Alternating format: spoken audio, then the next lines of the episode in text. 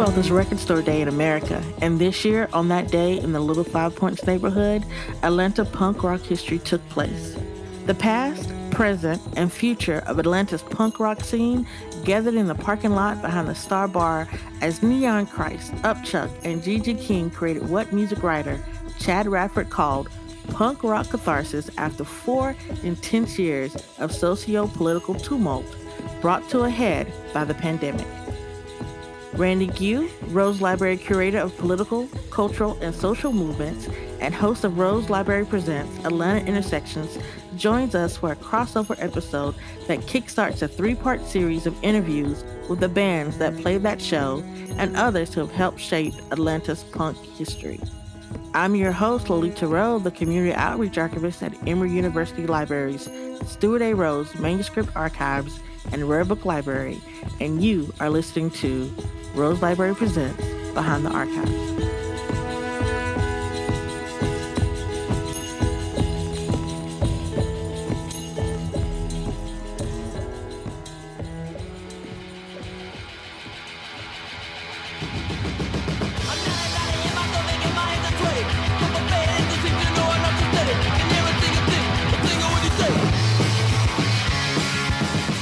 Welcome. Thanks for joining the conversation. Today we're going to dive into the Rose Library's Atlanta Punk collection with Greg King and Jesse Smith of the Carbonas, Atlanta punk legends from the 2000s. The Carbonas' loud, fast, and short formula saw them release three albums, six singles, one singles and rarities album, and tour the US and Europe before the band called it quits in 2009. Since then, Greg is has friended GG King, and Jesse started Gentleman Jesse. Both GG King and Gentleman Jesse released new albums in 2021. Greg, Jesse, and I are also joined by Atlanta music writer Chad Radford. Chad is the official music guest co host of the Atlanta Intersections podcast, and he always brings articulate insights about the Atlanta music world to the podcast and radatl.com. Let's get started.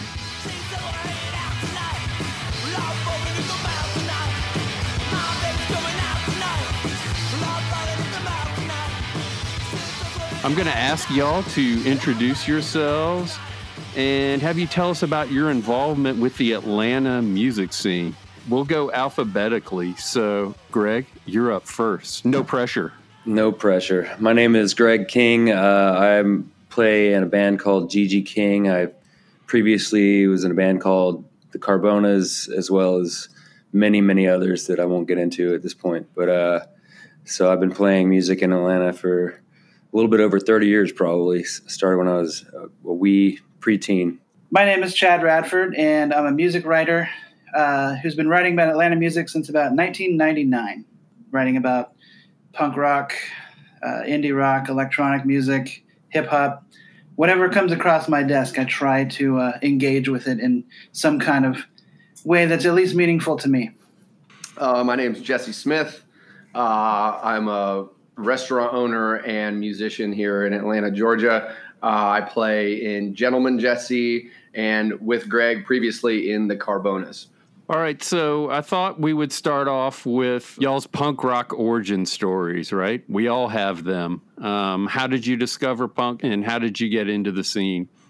Uh, it like a lot of other people who've been into punk and hardcore stuff. I got exposed to it uh, through skateboarding. I mean, I think I saw like Rock and Roll High School on TV when I was like eight or nine years old, and then like so I you know, but I didn't know the Ramones were a real band or anything. But um, yeah, I started skateboarding around nine, ten years old. Started picking up Thrasher magazine, and the musical coverage, you know, was I I was interested. So I um, my parents were pretty cool people, and they were always encouraging me like with my interest in music and stuff. So uh, they had bought me a guitar and um, they would buy me albums. So I started picking up like punk albums when I was 10 or 11, starting with the Sex Pistols.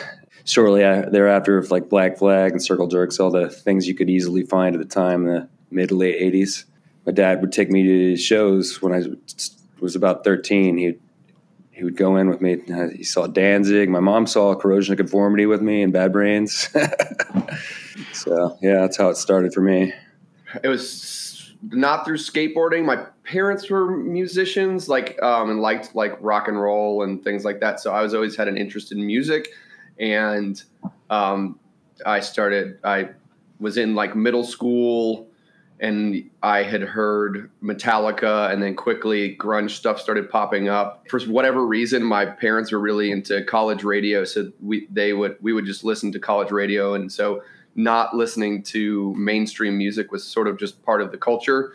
Like heavy metal and alternative music it quickly you know somehow you find out about fugazi and then you backtrack from there. So that was one of the first quote unquote punk bands i heard was fugazi. But i think i heard black flag within the same week. And once that and then when i found out fugazi was minor threat members then it just kind of snowballed from there. And i had zero interest in quote unquote alternative music after that quickly after that, my first concert was the Ramones, which kind of to tie into the alternative thing, Frank Black was the opener doing like right when he started off as a solo nice. musician. When you're like 13 or 14, you hear punk rock, then all of a sudden you're like, well, I'm a punk rocker. Um, and so, yeah, little else mattered from then. I grew up in a really small town in Iowa, in the southwest corner of the state, across the river from Omaha, Nebraska. Skateboarding was kind of the introduction. Like there was a, a corner a block away from my junior high that was called Smokers Corner, and uh, all these like metal kids would hang out there smoking cigarettes, and uh, I and I have like very clear memories of seeing uh, like Metallica "Metal Up Your Ass" T-shirts and um, the Misfits skull, and just being kind of intrigued, but just like no, I'm not. I'm, I'm going to skateboard, but I'm not going to be like that but it was a very slippery slope. It went down a deep, deep rabbit hole. There was a record store in Omaha called Drastic Plastic. Drastic Plastic still exists as like a merchandise company and they and they put out like classic reissues of albums now but i used to hang out there like every day every time i got i could get into omaha i was like there and um, my friends and i would go up there after school and skateboard around the neighborhood and buy records, but there was a guy who worked there, and I know I've given him a shout out in a lot of different uh, podcasts, but his name is Tim Moss, and he's now like a road manager for like the Melvins, Mastodon. I'm sure I annoyed the hell out of him just asking him all these questions. And he had there was like a box full of promo cassettes, and he gave me um, Black Flags, Who's Got the Ten and a Half, the first Dinosaur Jr. album, Bauhaus, Swing the Heartache, and like Locust Abortion Technician by the Butthole Surfers. And like I took all these home and just like digested them. And so, did you ever have a desire to pick up an instrument? Yeah, I did, and I was in a couple of bands early on. Probably one of the biggest mistakes I ever made in my life, but I just didn't have the patience for it. Like I could never do what I wanted to do. But I always got good attention from writing. Like when I was in school, I'd have to write things like that or you know essays that you'd have to read out loud. People always really reacted very like well to that. But the first thing I kind of wanted to get us into um, is how did the two of you guys meet?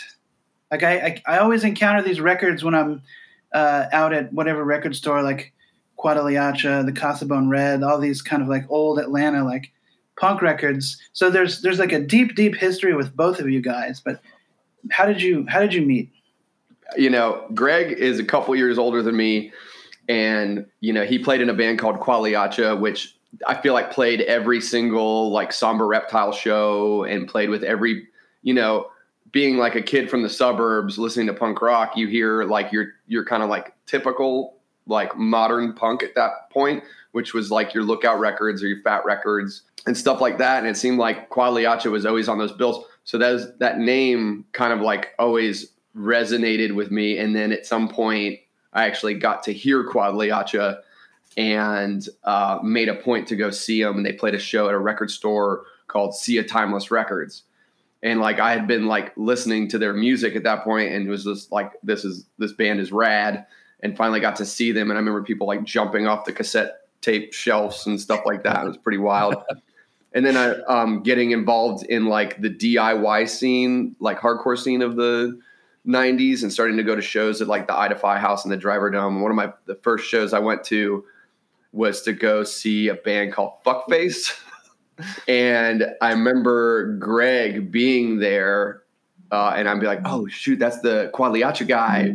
Um, and so, you know, I was a fan of Greg's before I was ever a friend of Greg's from being into his band. So, um, and then you know, it's a DIY music scene, so it's really easy to meet the people that you're like you that you're fans of their music. So it kind of, I don't remember how it happened, but eventually it was just like, "Oh yeah, Greg." Yeah, we. I think it was. I mean, I was aware of like Casa Bone Red and all that stuff, but I don't know that we actually met each other. I, I think it was at least when you were doing some Soviet station before we actually ever met. I think I remember talking to you at a party, but we may have known each other already at that point. But you know, late '90s, I guess. Mm-hmm. Was it really a club scene, or it sounds like it was the DIY house show scene uh, yeah. at this time? So um, I'm interested in the environment, like the scene at the time. So was like the Atlanta punk scene a house show scene at the, at this time? there was a pretty big house show scene at that point. I guess around like the mid '90s, maybe the Somber Reptile. There was there was some kind of like falling out with a lot of the bands that played there and the and the people that ran the club. And around it just, there was already house shows happening, but like that was that had been the main place where there was a lot of shows, at least from my perspective. And uh, then around that time, just there was a there's a place called the Driver Dome over in Grant Park, I think, yeah, or Ormewood maybe, uh, which was the guys from Car versus Drivers house. There's a place called the Godless Red, which I briefly lived at in uh, Home Park, which was down the street from the I Phi house, which was also in Home Park, which uh, Gavin, who did the Radio Bomb radio show, and he has stick figure uh, distribution. He, that was his house, and um, and then there was a lot of other. Th- that was mostly I guess more oriented towards like hardcore, post hardcore kind of bands. There was more like punk kind of houses that were happening too. There was like the Crack House, which was down on Boulevard going towards like the penitentiary. The West End warehouse is like uh, off Metropolitan. That was huge because there was like it started off with C11 a bunch of people got inspired by that and then all of a sudden there was like three or four different warehouses going in the same complex that had shows there was half pipes and stuff a lot of parties that was that was a pretty fun era and that was like to me that came a little bit later than all the house shows like and it was less uptight and like there was less of a straight edge element i guess more fun so somber reptile uh i believe that opened up in like 1992 it was off Marietta Street. And it was right around the corner from the rec room. I had been playing in bands since like 1990 or something, and playing. We would play this place out in the suburbs called Milo's, and that was the only place we were able to get into or play somebody's basement or whatever. But the Somber Reptile, like when Qualiacha started up, that was like the place that was happening. And that would have been like 1993 for us. So it was like a you know kind of a shithole um, and definitely sketchy characters ran the place, and um, probably we didn't get paid very often playing there. But uh, you know, there was they put on all kinds of shows there. I, I, Jesse was mentioning all the like suburban fat records type bands played there. Definitely that, but there was also like Buzzov-en played there, Chaos UK played there, like uh, who else? Assuck, uh, a bunch of like early 90s hardcore bands like Cop Out, Failure Face, across the board. Like it did, there wasn't like a theme to the place, you know, it was punk stuff, but it was, you know, all kinds of stuff, you know. They also had a record store in the basement. Yeah. There's these guys called Dan and Dave Punk who had a radio show at Southern Tech. And um, they had the store and they put on a lot of shows there too. I don't know what became of those guys. I saw King Django at Somber Reptile, and uh, I saw Four Hour Fogger at Four Hour Fogger. Yeah, um, I think I saw Leech Milk at Four Hour. I think it's. There used to be the Parasite House as well. That was another show that was. Yeah, of, that was later on. I think. Somber Reptile was was kind of I was new to the South, and still trying to figure out you know how, how different this place is from the Midwest, and um, driving down there it was like this is a kind of a scary neighborhood um, but I never, yeah. I never, I mean, I thought maybe I might get hepatitis if I touched the surface too much, but um, it was, it was an interesting place. I remember going to see, I think Chris Connelly from the Revolting Cocks was doing a solo show there. And uh, we pulled up and he was like standing outside and we're like, hey, Chris Connelly. He's like, yeah, we're not playing. the room is insufficient for our power needs. oh, okay, I guess. All right.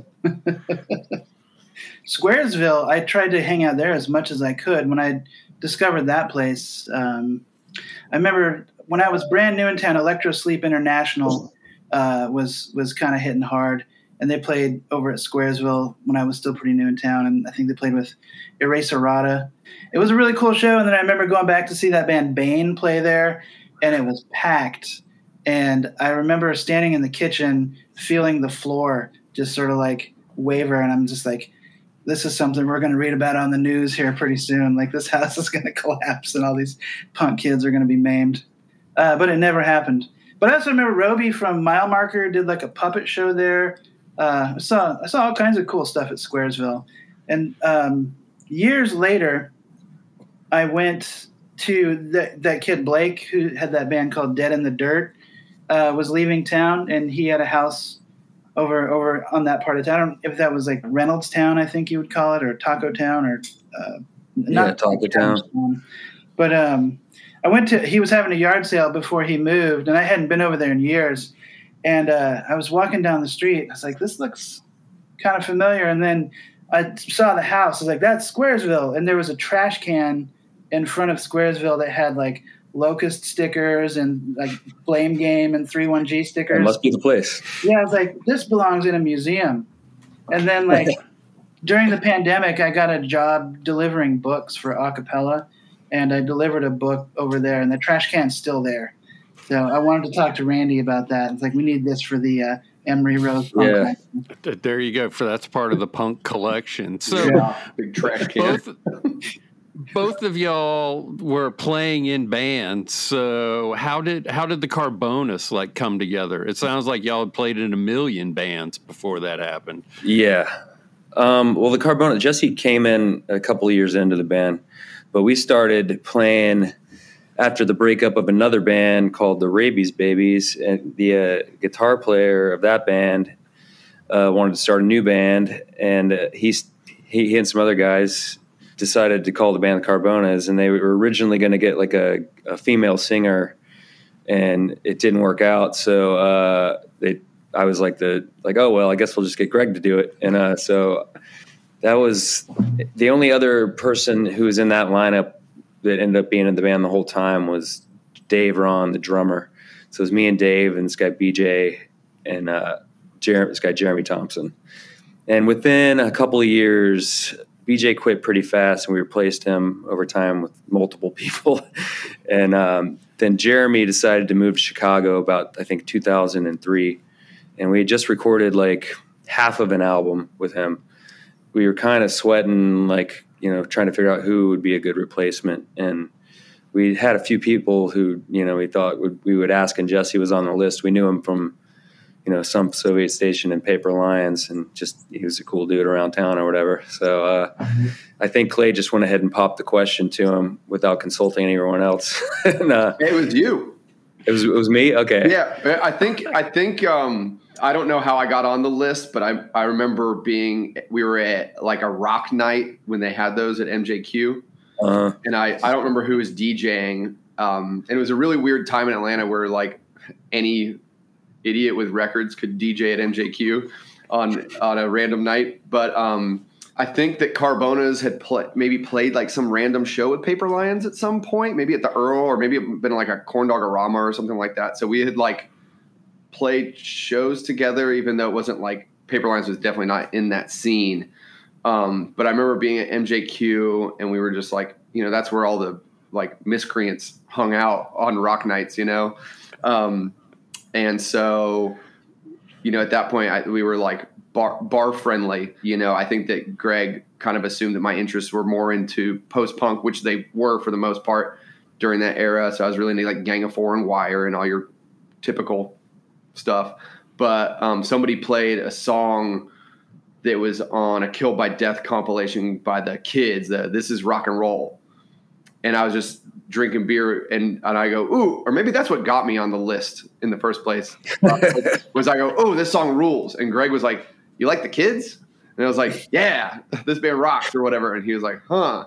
And so it might have been like a week later um, I mean, we were. It's Greg and Clay were always at MJQ on a rock night, and so was I. You know, it was just like I, I remember like being like, "Hey, Jeremy's quitting." I thought it was you, Greg, but Jeremy's quitting.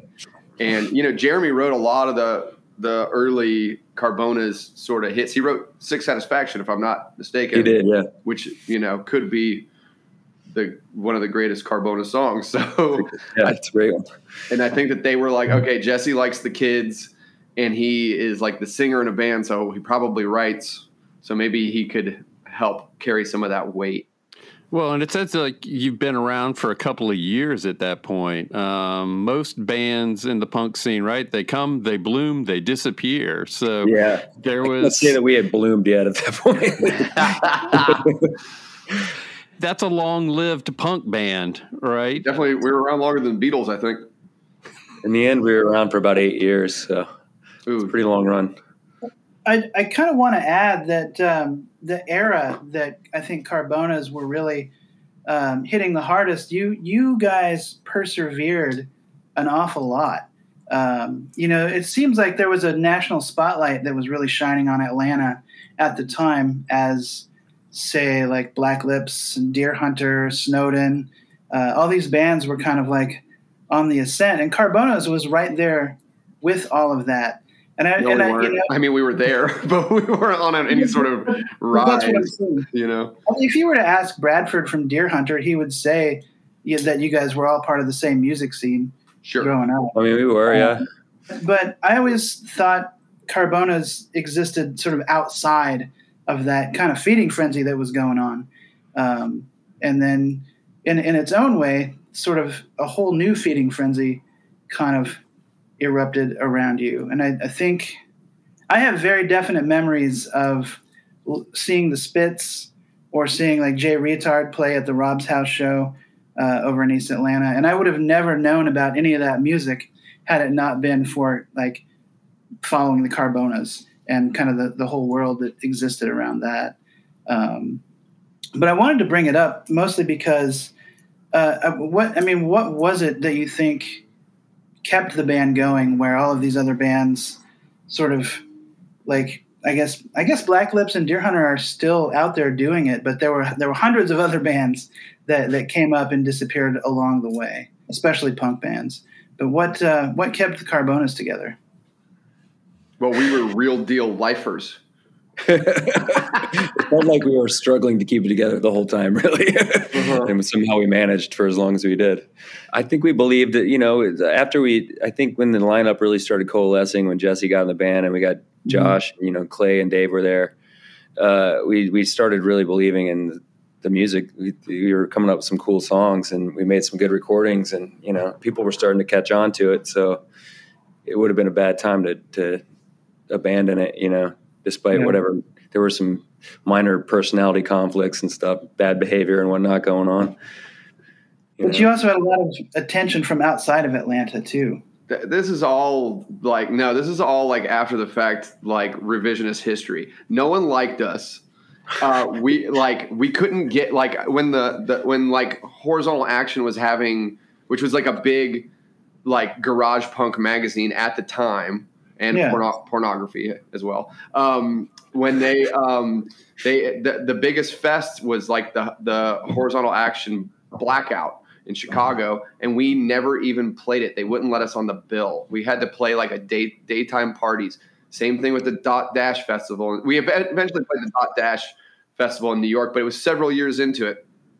So we were kind of like, nope. We, people did not want anything to do with us. We would, but we would go on tour, and there would be like 20 kids that were like, okay, this is good, and they would buy our records. So I mean, there was enough of a enough of a push to kind of keep us going, but Mhm. like there and and locally, every once in a while, there was like a show where we would play with like the Baseball Furies or play with the Spits, and it was a big deal because like you have a bill that's like stacked. But for the most, like we you know we could pl- we would play in your any night at Lenny's or or um, the Star Bar, and there'd be ten people there. So like you know, we were not popular. We were not like doing good. We would know, probably have better shows in like bigger cities out, like not in Atlanta, you know. like yeah, there would be random yeah. things that we would do well, and and um and it was, but we always felt like we were a little bit like a like eh, like yeah, I guess the Carbonas, but like, it, it, and I don't think it was until um that um we like Rip Off Records was supposed to do an LP, and there was like conflict with that, and um, and they ended up not doing it. And so we, I think that we were like on like message boards and stuff like that a little bit. Maybe we were a pain in the ass. I don't know, but I, nobody nobody really wanted to touch us until Jay Reatard had moved to Atlanta, started dating Greg's ex girlfriend, and he was like kind of like starting shit with us and kind of a rival. And then he moves out of town. She goes with him, and they move to Memphis, and then they start a record label, and then they ask us to do a record. And I think it, that when when Shattered, when we did a single on Shattered, I think that's when people were like, it, it like we're okay, like kind of with it. And maybe I have a different. I don't. Do you feel like that this is like my perspective. I, I never accurate. thought of it that way. I thought I don't know. It's hard to remember what records came out in what order to me. We don't even actually the the douche master single was like a like.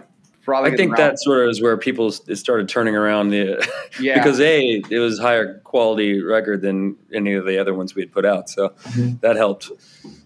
But uh, so that one came before the the shattered single that you speak of. But uh, I think those two, both of those records together, I think were you know I think people start taking more notice.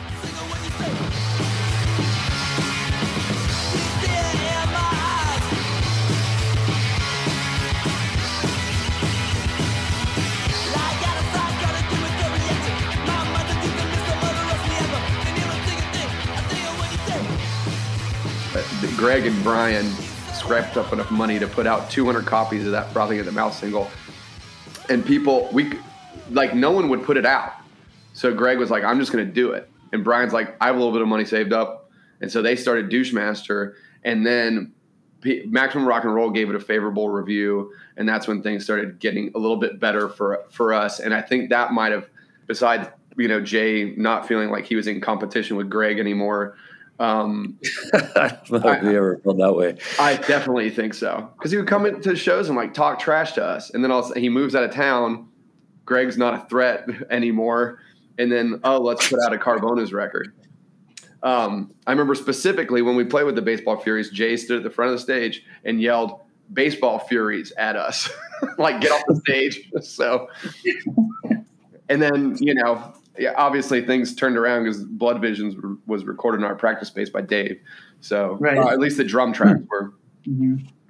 But then Goner Records picked you guys up for that Carbonas record or there, there was yeah. one in, between there? Yeah, there was, the second one came out on. It was the one that was we had talked to a few labels about putting it out, and it ended up just being a friend of ours on the West Coast who had a small label, and he, he was willing to just let us put it out as we. I think that the conflict with Rip Off Records was the, the cover that we had for it, which I think it's a great cover. He didn't want that cover, so we were like, "Well, we're going to use that cover, so we'll just find someone else to put it out." What was the cover? Uh, it's like there's like a claw hand with some. Oh, that's like, with like the records in the background and okay. Yeah, yeah, it's cool. Jeremy made it after yeah. he left the band, and uh, I think it's a great cover. That's the only Carbonas record I don't own, and I, I, owned it, and I believe it was stolen, and I think I know who stole it. But Ooh. So I want to kind of go back to something Jesse you said about Carbonas were kind of um, better appreciated outside of Atlanta. Um, and Chad mentioned that you had a world that kind of existed around you. Do y'all have an idea of what that dichotomy was about why Atlanta I mean, I, I, I was not, as I'll say this again, not a member of the scene at the time. But were y'all outside the norm of what was going on at at the time as a band, or what do you, where do you think that difference or the lack of acceptance in Atlanta um, came from? I think we kind of had like more of a niche kind of sound. Maybe you know, it's probably the main deal. Like when we first started playing, we we were playing shows with like you know, we kind of glommed onto the Black Lips, and you know, then bands like Deerhunter started playing too, and it was none of the bands really sounded the same. and I think that they were maybe a little more da- dynamic in ways that we weren't. Like we we weren't trying to be dynamic at all. So I mean, that was uh, not part of the the deal. But um, and I, you know, more. I think what we were doing, whether we did it on purpose or not, was sort of more in line with a sort of movement that was kind of coming together around the country, but not necessarily in Atlanta. So, and it eventually, you know, built up a lot more here by the mid 2000s, probably. There were some more similar type bands as us, for better or worse, you know. I think part of what made it work was also that it was still like a fun sort of social scene. Carbonas were one of the were one of the bands that I really kind of identified as like a Rob's House band. Um, there's a couple of singles on Rob's House, um, but that was that was like a really intense social scene that I think kind of spun off of, you know, there was like a garage rock scene going on here, uh, a quote unquote garage rock scene, but that was like the local component of it. And there was just it was all of the shows were fun. The parties at Rob's house were fun when they had bands playing in the basement and things like that. And that to me, like, it's it was just it was a big social thing i think that made it work um, there were certain fashion aspects to it that uh, sort of were i guess kind of coincidental um, but the thing the thing that was always great to me was being able to just go to those parties and know that like every musician in like the music world that i was interested was going to be there like just hanging out if they weren't playing they were drinking beers you know yeah. and i think that was kind of that was kind of what helped that scene grow. I think was just that it had such a huge social component to it. That's definitely true.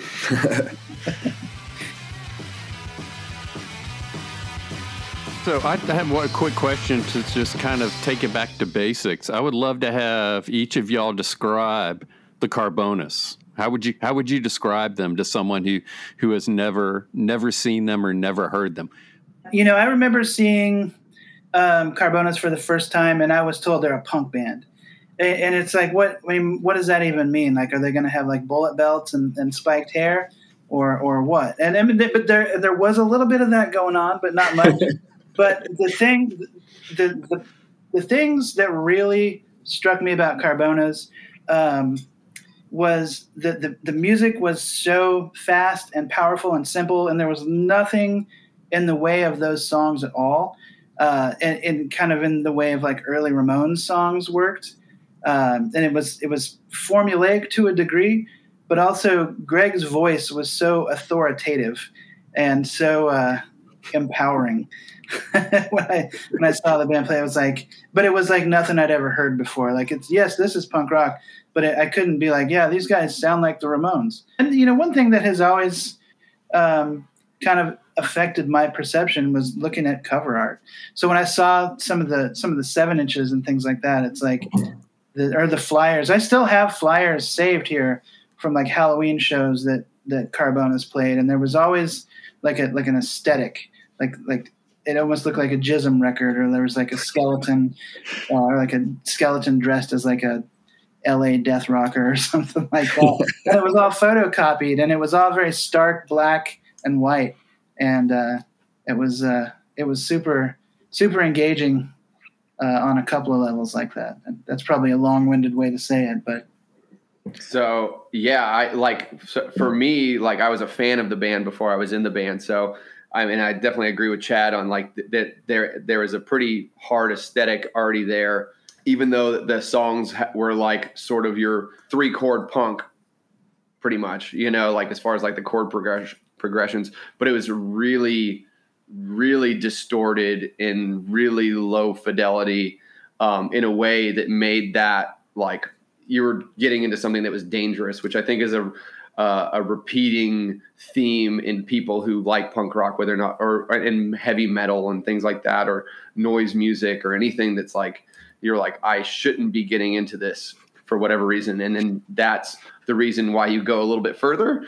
So, um, and I felt like when Carbonas came out, it was like another and another update to that, even though it was like pretty simple punk rock music. So, like you know, they asked me to join the band, so I like went home and like played along with my records. Like it was pretty easy, And then I show up at band practice and it's like, here's Jeremy's like, this is how you play the bass. And I go, okay, that's not on the record. Are you hazing me or did you add bass lines or did you just get better at bass? Um, uh, but like, so that there was like some like specific and very like militant things that we adhered to. And it was, you had to down pick. And I was like, but I'm playing bass. What difference does it make? you know, it's only one string, you know, like why do I have to down pick at it? And they're like, cause you have to. It's the, and so I had to learn how to do that. And Dave was learning how to do the 16th notes on the hi hats, which was another thing. And some of that stuff was like rules that the Ramones wrote. Uh, but we like, those were some things that was like, that has to be done. But as far as like explaining the sound, it's very like rock and roll punk kind of like done more aggressively and uh, a liar, a lot of like higher frequencies. Like the guitars are really like kind of brittle and skeletal sounding in a way that is kind of like ear punishing. so those were like parts of the aesthetic that made it like, it, and I think that's why we didn't necessarily have. It was purposeful, but we didn't necessarily have the like accessibility that a band like the Black Lips or Deerhunter did because we weren't pleasant to listen to, um, and purposely so. It's like you're getting into this music that was even more aggressive, and you know, at times the lifestyle had mirrored that, where it was just like how uncomfortable and awful can everything be. we found ourselves in some low moments uh, there, but I mean that that was part of the sound too. I don't know if I have much more to add. Those are pretty good. Uh, I, will just say we were our, what we were basically, I think, going for. Yeah, it was like certain like obscure kind of bands that we liked. You know, like Killed by Death or like you know weird European bands that no one's heard of, and but we wanted to give it like a hardcore sort of urgency that a lot of the punk bands and like garage things bands that called themselves garage punk or whatever did not have we definitely were trying to push that angle to an extent so.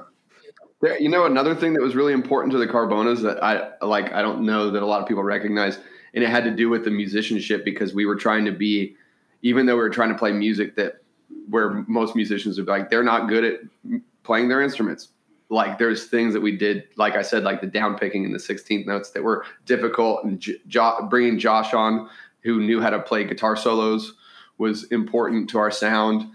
And then you know we, Greg was coming into song practice with some like wild song structures and we had to like it turned into like this thing where we were like trying to figure out how to make this song work and it started to get that's when we did the third lp and things started to get a little bit more interesting. But the the mm-hmm. the thing that was important was, and that probably helped us like kind of hone our chops was we did a Zero Boys cover band.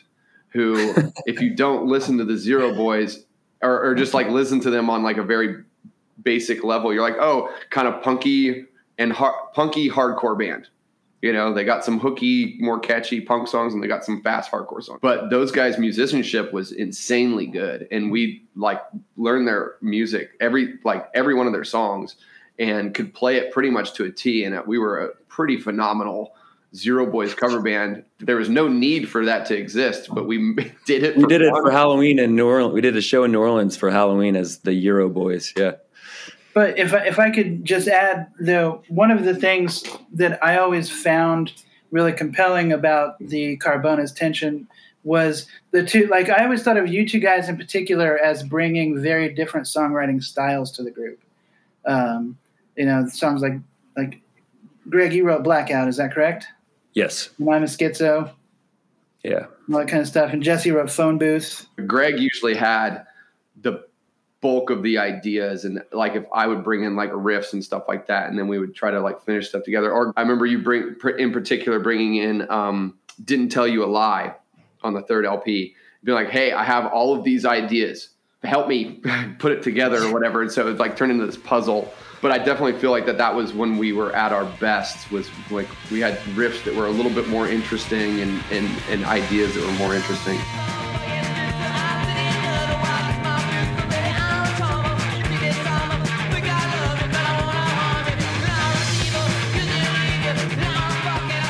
riffs and ideas that were a little more wild and trying to fit them into this uh, very rigid style that have, was was established at that point. I think that's that's kind of what I'm getting at in two different song song approaches that are kind of on display here. And um, it also seemed to me, forgive me if I'm wrong, but Greg was like seeing our musicianship get a little bit better. So I feel like he could like be like, all right, I'm going to throw some more at these guys and like with riffs. That, like I'm a schizo. It's just like, hey Jesse, you're gonna have to play this. And yeah. I'm like, oh shit. All right, let's do this. I can write all this music at a you know a really slow playable pace and be like, okay, but you have to speed when you play it, you got to speed it up. but that's actually a really important part of punk, right? Yeah. Is you start out not being able to play your instrument yeah. very well, but as you go, you get better and better and think and things change. And so, do you feel that y'all had that process in uh, in Carbonas? To a degree, but honestly, by that time, we'd all been musicians for so long that I think we probably like re- like dumbed down our musicianship at first, you know, to an extent to play that stuff, and then like you know, kind of built it back up. by by the end of the Carbonas, I felt like we were pretty well oiled machines, but also yeah. we're playing a show was like a little bit torturous because of the down picking, just being like, oh god, okay, here we go. Uh, there was, you know, there was a uh, Ramones like DVD for something. I can't remember what it was, but at the end of it had a, a, a um, Marky Ramone drum lesson. And he goes, a lot of people think that the Ramones were crappy musicians or whatever, but you try doing this for two hours, and he just like hits the hi hat, and uh, and I'm like that. That was the rule, you know what I mean? It's like, yeah, people be like, oh, the Carbonas are just a bunch of idiots, and it's like, yeah, but we really put a lot of energy into this. one one thing I wanted to talk with you guys about is that you both gave each other your monikers, GG King, Gentleman Jesse. What's how how did that happen? I came up with the Gentleman Jesse thing for uh, the frothing at the mouth single. I gave everyone like a fake name on the back of it, and I wanted Jesse to have some kind of like wrestling sounding name. So he was Gentleman Jesse Gentile. I didn't give Greg his name his parents did. Yeah. I mean, Greg Greg's full name is Greg Giles it. King. So I just said you should you should call it GG King if it's your solo record because because uh, I'm a, GG, a natural born GG. I got to use it. Can't ignore that kind of thing.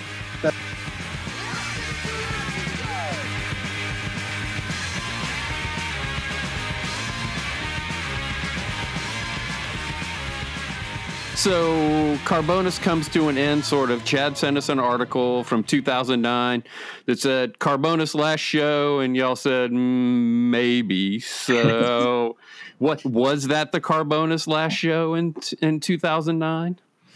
It wasn't. Uh, I think we. I don't remember the dates anymore, but I believe we ended up playing like a couple of out of town shows. That may have been our last show in Atlanta. No, it wasn't because. Uh, we ended up playing when our, our original guitar player and our friend BJ passed away.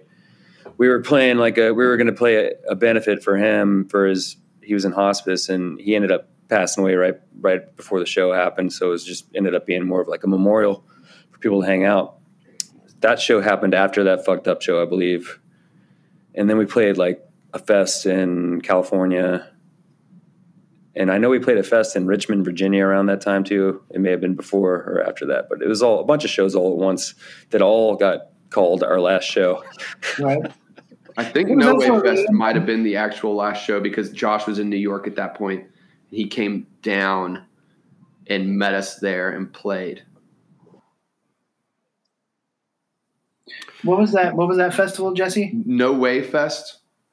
Okay, I remember when that happened, and I remember being kind of sad that I couldn't be there, uh, knowing that that was probably going to be the last Bonus show. But then, just a few years ago, you guys played a show at the Earl. Um, we played two times at the Earl because there was um, so these were technically reunion shows, but um, like um, we had booked the New Bomb Turks to play and uh, one of them had one of the members had like a medical emergency and had to cancel the show sort of last minute and so damon was like will the carbonas do it and so it worked out that we could. And so we played. Uh, we literally had to rehearse at the Earl to sound check. Um, I think that maybe the four of us had gotten together or something like that somehow, or maybe I don't remember the logistics, but it was like so we ended up doing playing that show, and it felt like the Carbona show that we always deserved playing the mess around. Um, yeah, and then there was there was a couple more reunions because Goner asked us to do sort of a compilation with odds and ends and stuff like that, and it turned into that double LP. And so we played a couple shows to go with that. And then were y'all doing other, as they say, other musical projects at the time, or did your did GG King and Gentleman Jesse come in after Carbonas? Uh, Gentleman Jesse was concurrent with the Carbonas, right towards the uh, the end of it. I was in a band. I was I played drums in a band called the Frantic while the Carbonas were happening, and then uh, but I didn't start doing GG King stuff really until Carbonas were gone like but like pretty much re- immediately because a lot of the early GG King material was like leftover stuff that didn't get used in the Carbonas. So it's kind of how that ended up starting, and then it sort of evolved away from that. It's kind of, I, I have a very clear memory of meeting you, Greg, at Lenny's. Uh, I used to just kind of randomly go in there. Just I would go. I would make it a point to not see who was playing, and just sort of show up there. But I saw you playing drums with the Frantic one night, and that was the first time I ever met you. Um, but I have kind of a hazy memory of one of my birthday parties at 529. And was that the first GG King show? Yeah. Was it a, the first Radfest? It was because we and we didn't really have a. I didn't have a band or like a set, or I had we had done like that first single, and Jesse played on that first single, mm-hmm. and uh, we I had written some a few more songs, but like so we kind of had to throw something together, and it was like a sketch. Like Adrian Barrera played guitar, and that was the only time he ever played guitar for us. And uh, who else? I but you you played guitar too. I played guitar. Yeah, I tried to play guitar when we first started playing, and it I gave up on that. I remember before the show, you was you were talking to me about it, and you were almost apologizing, like I'm not a very good guitar player. So, you know, so yeah, I've never practiced enough to to be able to be good at singing and playing at the same time. Yeah, so I, I, always, I, mean, it, it, was it was a fun show. Yeah. Um, yeah, yeah, we did. I think we did like three originals and three covers or something like that. but I remember the first time I interviewed you for Creative Loafing, you talked about it was I think it was when that uh, the third self-titled Carbonas record came out, um, uh, you said that every time we record something, we hate it and we never want to look back. Uh, so we just move on to the next thing. Yep, sounds about um, right. I was going to say, is that kind of what how the how the projects that you're working on now came about? Is just keep keep moving ahead. This thing's wrapping up, yeah. and keep moving ahead. Is that how is that how it came about? I would say so. Yeah at some point, uh, Jesse shoved a seven inch in my hand. We were, I was at a show somewhere, and you gave me a seven inch, and it was the I don't want to know seven inch, and uh, I was like, whoa, this guy's got this whole other thing going on. And then I remember seeing you play in the Rob's house basement. I don't, I don't, I'm probably, I'm sure I saw you somewhere else, but I remember that that lineup. Um, on that seven inch played at the Rob's House basement once. We did, like, yeah. This is a whole new chapter. Justin played naked. I remember. I, I, think I've seen Dustin naked at least two, maybe three times, but on stage. I, yeah, I, but, uh, more than I could count. You know, um, I mean, it, with with that project, it was um, I I wanted to do, you know, I played bass in the Carbonas, but I was a guitar player first and so I just wanted to play something like do something that was where I was playing guitar and pro- and and I guess fronting it too because I was always a front man. Um, so mm-hmm. I was like, I'm going to do a side project, you know, um, and I think I wanted to do something probably closer to what the Frantic was doing. Um, that was like kind of like herky jerky, punk, like kind of like some of those like post punk influences that I was talking about before mixed with like the kill by de- death aesthetic. And I was, te- I, w- I remember sitting outside of the Star Bar and telling Dave Ron that I wanted to do that, and he and he just goes, "You should start a power pop band. I'll play drums." And so I was like, uh, okay. And so I just tried to write a couple songs, and you know, I, there there's like a demo, you know, and looking back, it's per, it's pretty, uh, pretty basic and not very. It's not good, but um, but it kind of just went from there and turned into this thing where it could. It, and I tried to start a proper band, where it was going to have a band name and like normal stuff, you know. And I could never find anyone that wanted to like commit to it and so that's why I just was like, you know what, screw it. I'm going to call it Gentleman Jesse after Greg's what he deemed, you know, named me on the back of the Frothing Mouth single, and just that way I had there was no strings attached to the musicians, and I could just keep going forward and get whoever I wanted to play at any time. So th- there's definitely been a revolving door, much like GG King. Uh, you know, the GG King stuff. Uh, you know, there, there was a lot of editing that would happen in the Carbonas, and it was a lot of like you had to like a lot of filtration. So it was like to get a song to be deemed legitimate, it had you know at the end of the day, had to go through Greg and, and Dave, who the founding fathers. you know? So um, and so I, I, think by the end of it, even Greg was uh, just over how much that had to happen, and it, it started to kind of feel like the creativity was getting stifled because of it. And so GG King was like, you know, I, remember being like some rejected Carbonas riffs, but I like, and I think that's also, you know, helped turn GG King into what it is because there's so much exploration that happens in those records. And I got a hot take here, but I would be willing to say that the most recent GG King LP, Remain Intact, is better than any Carbonas material that was recorded. So I can say that as a person so. who was a fan first. Well, so that that brings up that y'all both have new records out, right? Um, Jesse, yours is a little newer than Greg. So, um, tell tell us about your new records. All right, all right. Uh, our record's called "Remain Intact," and yeah, it doesn't really feel that new anymore. It came out at the beginning of the year, but it had been recorded like between like 2018, 2019, I think. So, but um, yeah, it's one of those things. It, it it it felt really good just to get it out there. But now I'm I'm starting to write some new stuff and ready to put it in the rearview mirror. so so that's still recording stuff and hating it and moving on. Still uh, yeah. still uh, same, still applies. Process. yeah. yeah, I, I I mean I just I I was like okay I need if I'm gonna keep doing this if uh, you know, because it's all about me. You know, I mean, I want to be, I want to be, I want to say I like it. You know, because um, there's no other reason to make music at this point. You know, I'm 41 years old. Uh, like it's never made me any money. Uh, it's not gonna like you know it's thankless shit. I don't like picking up amps.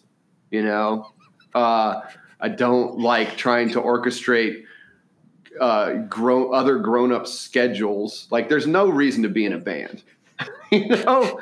Um, so, uh, you know, for to make like like something that's like, okay, I made, I I am happy with this as artistic output is the only reason to do it. So, I mean, that was a big thing, and so like trying to have songs that had lyrically a little bit more going on to them, um, and then not like you know, I think that there's hooks in the record, and I think it's a very catchy record. But I don't think that it's it's intended to be less single use. More, I can revisit this more often because the hooks aren't like so much like eating cake, you know.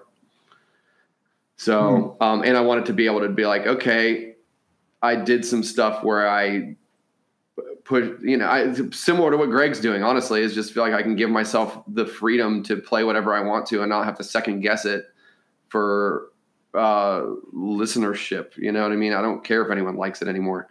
So, um, not that we ever that was any impetus for us previously because um, as I stated, no one liked our shit for a long time. So yeah, it's just more about being able to like put be push push the borders out just a little bit so I can continue to do that in the future. So punk and DIY are more than a musical genre. Um, it's kind of an ethos that becomes part of your life, or for a lot of people. Um, how do you see being involved with the punk scene influencing um, your lives in your careers, musical or otherwise? probably influenced my lack of a career in a good way. Which is no, you know, it, I it I've come to a point in life where I enjoy what I do. I'm even though I'm trying to change what I do now. But uh, I, uh, you know, I, I, I never concentrated. I worried much about defining myself from a job or anything like that. And I, and I also at the same time didn't make any money from doing music or anything, which is, you know, that's punk rock for you. I don't really know how to answer that, to be honest with you. It's a tough question. You know, like I like I live down the street from Greg, uh, and we see each other pretty regularly. At, um, at this point, whether or not we're just like going out to have dinner or whatever, um, hang, drinking some wine at his his house or whatever. But he he like being in the film industry, he learned a lot about carpentry and whatnot, and he's turned his street. You can see it on the the insert for for Remain Intact, where the lyric sheet is a drone um, taking a picture of them laying on the street and all Greg's crazy graffiti, which he's been doing since he was a, a, young man. And, and so it's like he's, t- he keeps adding on to this stuff and it's, um, I'm a thorn in the side of my neighbors. and it's the most beautiful thing. It's, it's almost like punk rock paradise gardens yeah. over there. Um, between like like what he adds on to his house and what he keeps doing and then what he does to just the neighborhood which he creates gardens in like like uh or like uh he made a park in an in a in the space across the street from them even though he has no ownership of it and it's kind of become a source of contention but definitely a thorn in that guy's side but it's uh as as you know uh being able to enjoy those spaces is uh, pretty remarkable, and and uh, he's aging with grace. I'll tell you, people. Thank you, Jesse. Uh, I'll, I'll, say for me professionally, you know, like the thing that punk rock teaches you is no one can tell you no. Um, and so, like going out there and trying to like, you know, we, me and like Brian, who ran Douchemaster, opened a restaurant about eight years ago, and uh, and you know that you don't think about the risk that's involved with something like that and and what you're what you're putting at stake. But we just it was like there was no way we couldn't we ha- we just had to do it just the same way we would have to put a record out um, you just figure out how to do it and make it happen and so i think that those ethos made that to where we felt comfortable or just not even, or just like I guess dumb, just wanting to just risk everything to do this thing. So I think punk rock helps with that, for better for worse. All right, gentlemen, that's a great way to wrap this up. Uh, thank you very much for joining us today. I really appreciate it. Thank you. Thank you. If you ever find Benji, let me know. Yeah, thank you for having me, and thank you, Greg and Jesse, for uh, coming on and, and having this conversation.